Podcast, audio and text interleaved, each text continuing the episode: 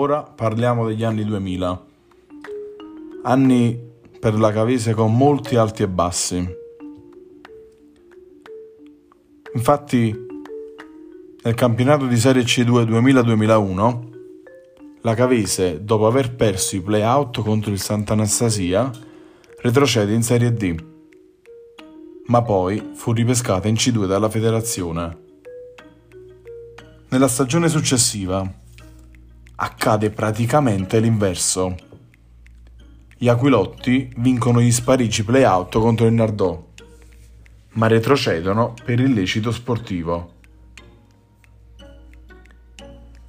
L'anno successivo, la Cavese era allenata da Mario Somma. Vince il campionato, ritornando in Serie C2. Quella stagione, oltre agli 80 punti in classifica, è coronata con la vittoria dello scudetto dilettanti, ottenuta a Civitavecchia ai rigori contro l'Isernia.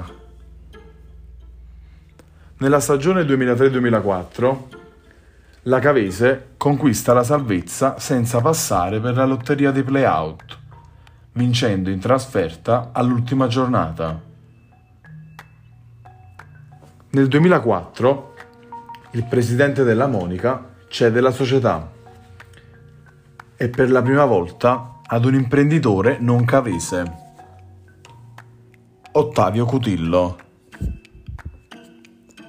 Come DS arriva Nicola Dionisio e come allenatore Salvatore Cambilongo. La Cavese, con una squadra costruita con pochi soldi e tanti giovani, disputa un discreto campionato, ma crolla nel finale scivolando dal primo al quinto posto.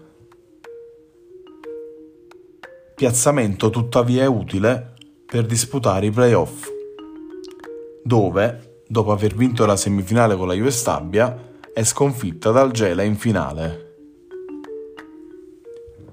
Nell'estate del 2005, in seguito alle dimissioni da presidente di Ottavio Cutillo, la Cavese rischia di sparire nuovamente.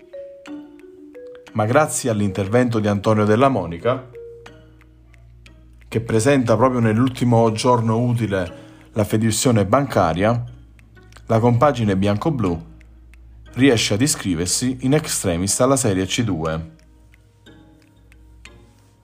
La promozione si concretizza nella stagione 2005-2006.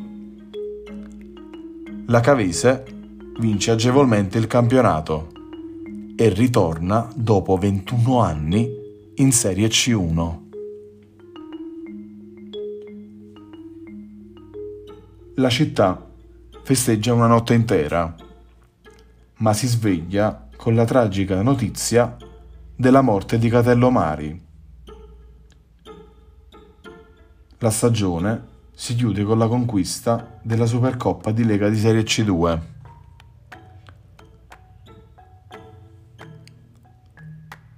Per la stagione 2006-2007 la Cavese è inserita nel girone B della Serie C1 dove si ripropone, dopo 21 anni, il derby con la Salernitana, storica rivale dei Metelliani.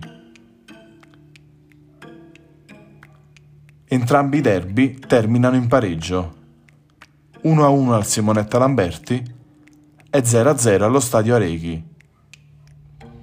La Cavese sfiora la promozione in Serie B, perdendo la semifinale playoff contro il Foggia al minuto numero 95, dopo aver recuperato tre gol di svantaggio alla squadra pugliese. L'andata finì 5 a 2 per i rossoneri.